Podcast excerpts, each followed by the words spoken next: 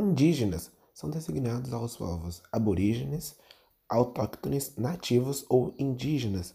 São aqueles que vivem em uma área geográfica antes da colonização por outros povos. Ou que, após a colonização desses povos, não se identificaram com os povos que foram colonizados. A expressão povo indígena, literalmente originário de determinado país, região ou localidade nativo. É muito ampla, abrange povos muito diferentes espalhados por todo o mundo. Em comum, tem o fato de que cada um se identifica com uma comunidade própria, diferente, acima de tudo, da cultura dos colonizadores. A ONU definiu em nota técnica que as comunidades, os povos e as nações indígenas são aqueles que, contando com uma continuidade histórica das sociedades anteriores à invasão e à colonização que foi desenvolvida em seus territórios, consideram a si mesmo distintos de outros setores da sociedade e estão divididos a conservar, a desenvolver e transmitir às gerações futuras seus territórios ancestrais e a sua identidade étnica, com base de suas existências continuada dos povos em conformidade com seus próprios padrões culturais, as instituições sociais e os sistemas jurídicos. Historiadores afirmam que, antes da chegada dos europeus na América, haviam aproximadamente 100 milhões de indígenas no continente. Só em território brasileiro esse número chegava a 5 milhões de nativos, aproximadamente. Estes índios brasileiros estavam divididos em tribos, de acordo com o tronco linguístico ao qual o personagem tupi-guaranês, região do litoral, Macrogé ou Tapujaís, regiões do Planalto Central, Arauáquis, do Aruaque, Amazônia, e Caraíbas, ou Caribe, Amazônia também. Atualmente, calcula-se que apenas 800 mil indígenas ocupam o território brasileiro, principalmente em reservas indígenas desmarcadas e protegidas pelo governo. São cerca de 305 etnias indígenas e 274 línguas. Porém, muitas delas não vivem mais como antes da chegada dos portugueses. O contato do homem branco fez com que essas tribos perdessem sua identidade cultural. Sobre essas tribos indígenas, na época da chegada dos portugueses, o primeiro contato dos índios com os portugueses foi em 1500. Ambas as partes se estranharam, pois as culturas eram muito diferentes e pertencem a mundos completamente distintos. Sabemos muito sobre os diferentes indígenas que viviam naquela época graças à carta de Pero Vaz de Caminha, escrita da expedição de Pedro Alves Cabral e também aos documentos deixados pelos padres jesuítas.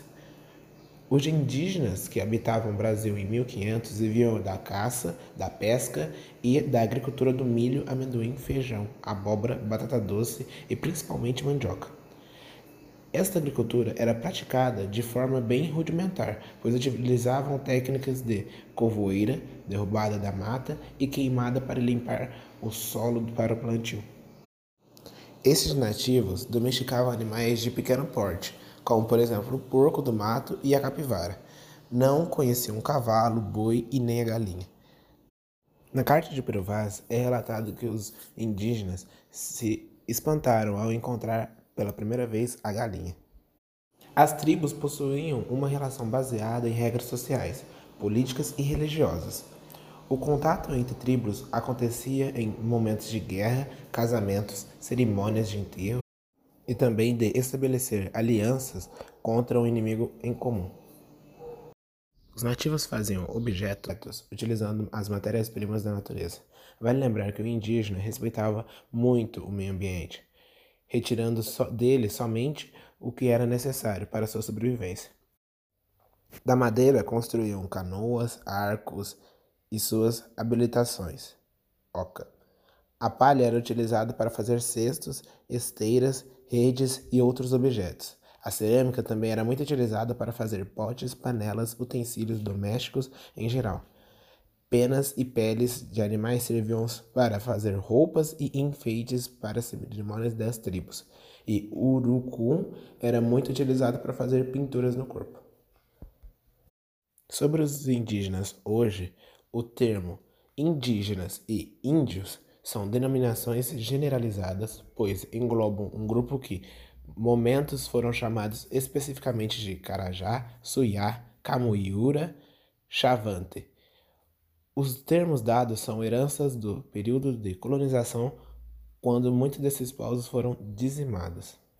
Apesar de ter uma língua diferente, assim como costumes, eles têm que adquirir os conhecimentos e culturas externos. Isso torna necessário para que minoria nacional possa, diante de cultura dominante, estabelecer os seus direitos e suas reivindicações ao país a quais estão subordinados. Através de pesquisa do órgão oficial do governo, o IBGE, foram registradas aproximadamente 734.131 pessoas que se consideravam indígenas. Embora o censo realizado pela FUNAI, estima-se que esse número seja bem inferior, por considerar como nativos aqueles que vivem em reservas. Com isso, a quantidade cai para aproximadamente 358 mil. Hoje, os principais centros de concentração de nativos se localizaram em regiões do Amazonas, Nordeste, Centro-Sul e o estado do Mato Grosso do Sul. Quanto à diversidade, os grupos são extremamente diferentes. Há variação do idioma, valores, mitos, regras, tipos de moradias, entre outros aspectos. De acordo com essa variação, são reconhecidos 215 grupos indígenas distintos e com uma variedade de 180 línguas. Os grupos indígenas podem se diferenciar segundo o nível de contato com a civilização branca. Eles podem ser considerados como isolados, contatos raros e acidentais, integrados, falam português ou trabalham nas cidades, e o contato intermitente, contato permanente com os brancos. Se comparar a quantidade de indígenas desde o primeiro período de descobrimento do Brasil, fica evidente que essa minoria foi praticamente dizimada a ocupação foi instituída através das sociedades indígenas que aqui habitavam, bem antes dos homens chamados civilizados chegarem. Diante disso, as principais causas do restrito, restrito do número de indígenas no Brasil são basicamente expropriação de suas terras para aceder à ocupação rural e urbana. Grande quantidade de nativos são mortos na luta contra brancos e principalmente por doenças que até então eram desconhecidas, já que estes não possuíam anticorpos contra as doenças de gripe, sarampo e foram contraídas através do contato de, entre brancos. Houve também períodos como essas que promoveram epidemias avalaçadoras. Nos últimos anos, temos visto na mídia matérias sobre os conflitos territoriais envolvendo áreas protegidas, unidades de conservação e territórios indígenas e quilombolas. E o tema é a demarcação das terras indígenas que estão em pauta. De um lado, estão aqueles que se posicionam contra, com o argumento de restrição do direito de propriedade e do desenvolvimento. Para quem? De outro, estão os povos indígenas que exigem efetivação dos direitos territoriais reconhecidos pelo artigo 231 da Constituição Federal de 1988. O texto da Constituição determina o reconhecimento dos direitos dos indígenas às terras de ocupação e neste processo cabe mencionar o papel da Fundação Nacional do Índio, a FUNAI, enquanto o espaço de resistência. A FUNAI é o órgão indigenista oficial do Estado brasileiro, criada por meio da Lei 5.371, de 5 de dezembro de 1967, vinculada ao Ministério da Justiça e é coordenadora e principal executora política indigenista do governo federal. Sua missão institucional é proteger e promover os direitos dos povos indígenas no Brasil. Cabe à FUNAI promover estudos de identificação e delimitação, demarcação, regularização fundiária e registro das terras tradicionalmente ocupadas pelos povos indígenas.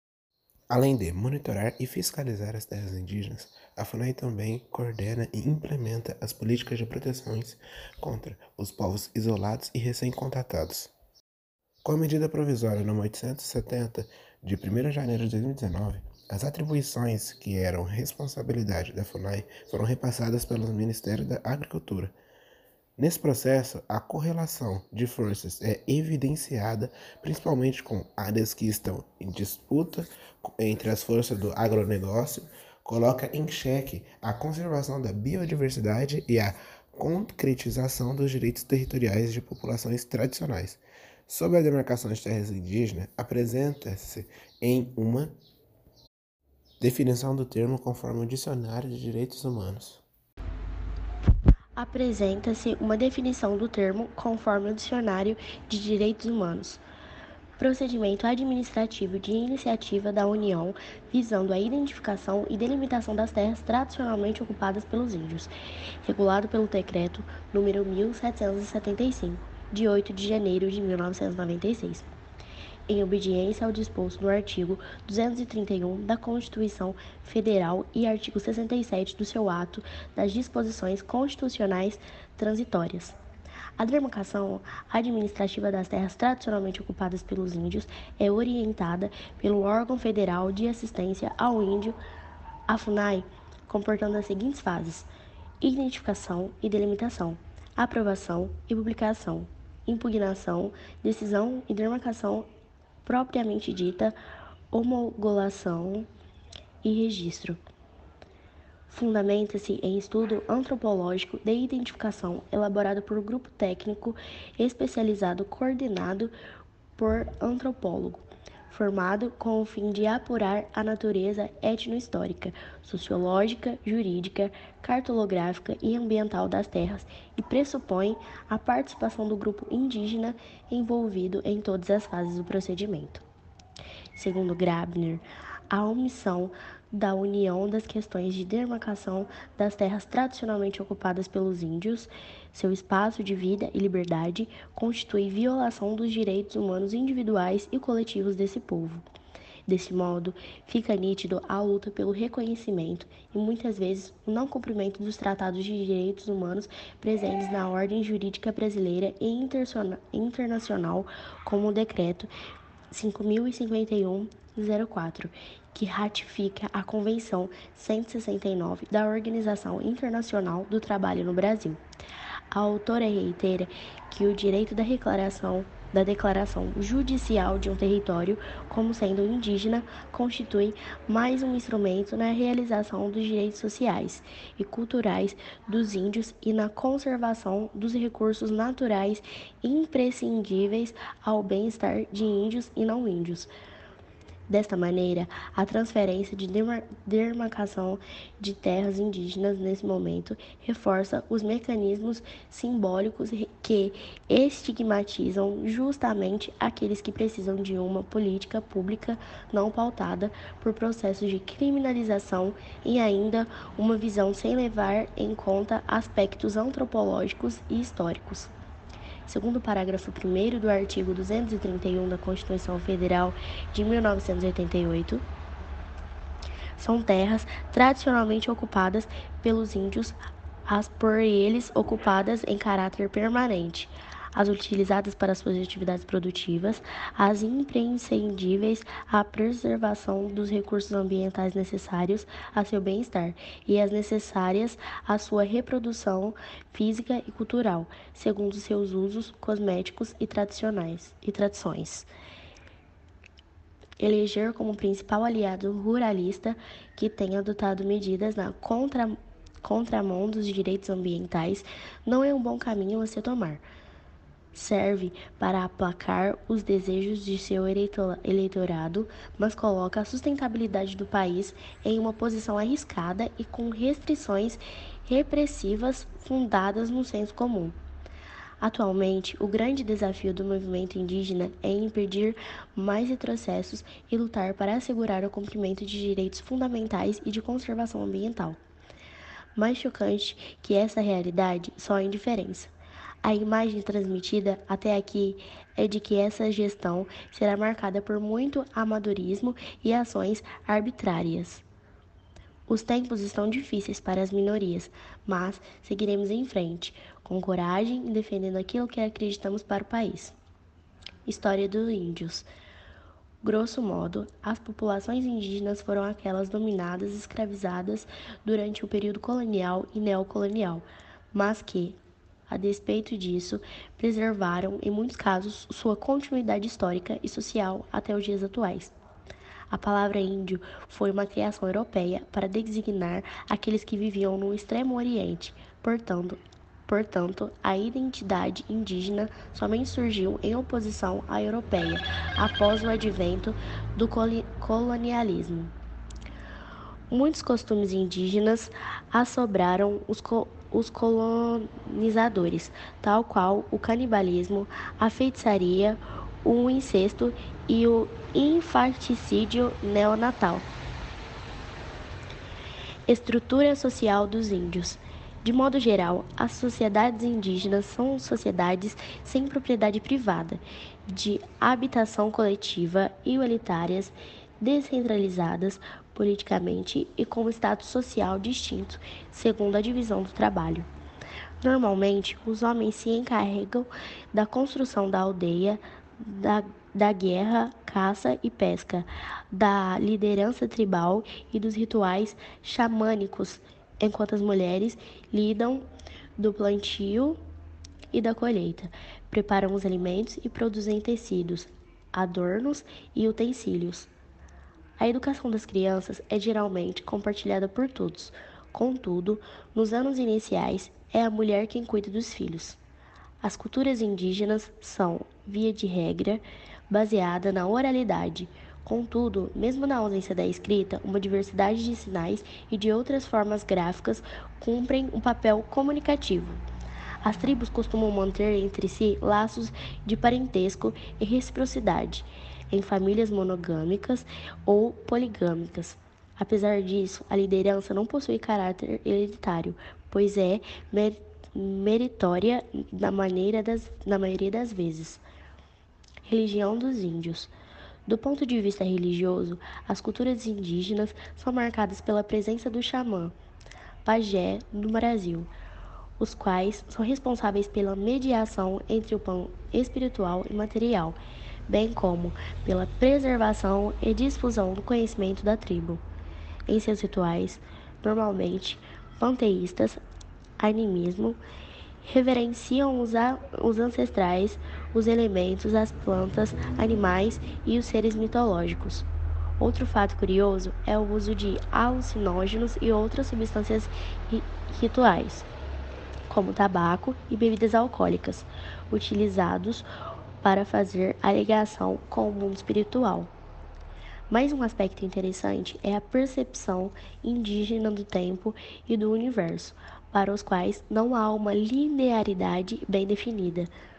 Arte e artesanato indígenas.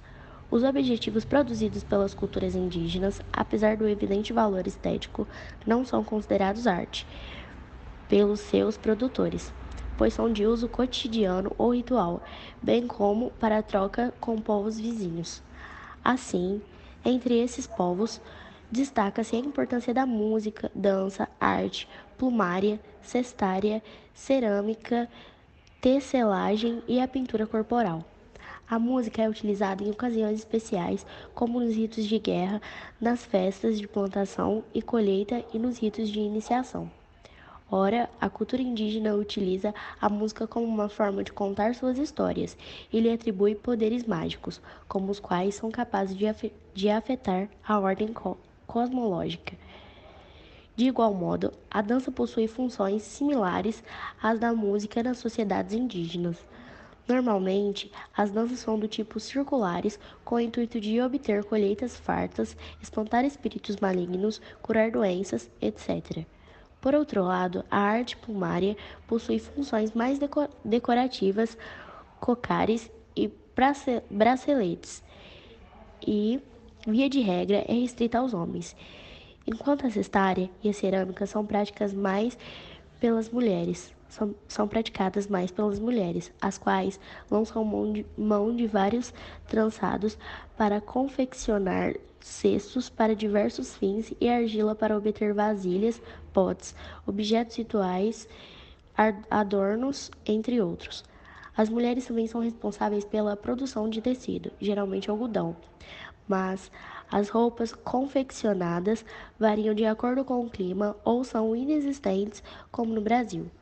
Por fim, ambos os sexos praticam a pintura corporal, normalmente com desenhos abstratos e geométricos carregados de simbologias de guerra, de proteção, etc. Esse tipo de pintura também pode ser encontrado em animais, utensílios, árvores e rochas. Cultura material. A cultura material indígena se resume a algumas ferramentas, armas, adornos e muitas vezes habitações para povos caçadores, coletores, nômades, os quais praticam pesca e agricultura de subsistência e se mudam periodicamente, segundo a sazonalidade e a disponibilidade de recursos naturais. Cultura indígena no Brasil. No Brasil, as tribos indígenas são caçadoras, coletoras de tradição oral e, recentemente, estão se sedentarizando em reservas indígenas. Estima-se que esta população tenha chegado a 5 milhões de habitantes. Contudo, hoje são cerca de 300 etnias, com um número muito inferior ao que já foi, 421 mil.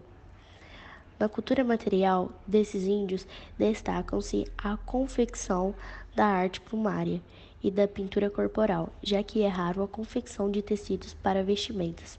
São produtores de mandioca, da qual produzem o beiju e, o, e do milho, com o qual fazem pamonha. Constroem habitações de madeira, de madeira e palha chamada ocas, onde podem viver uma ou mais famílias. O líder guerreiro é o cacique, enquanto o chefe espiritual é o pajé. As principais tribos indígenas atualmente no Brasil são Guarani, Ticuna, Caingangué, Macuxi, Terna, Guajajarás, Lanonimami, Chavante, Patojó e Potiguará.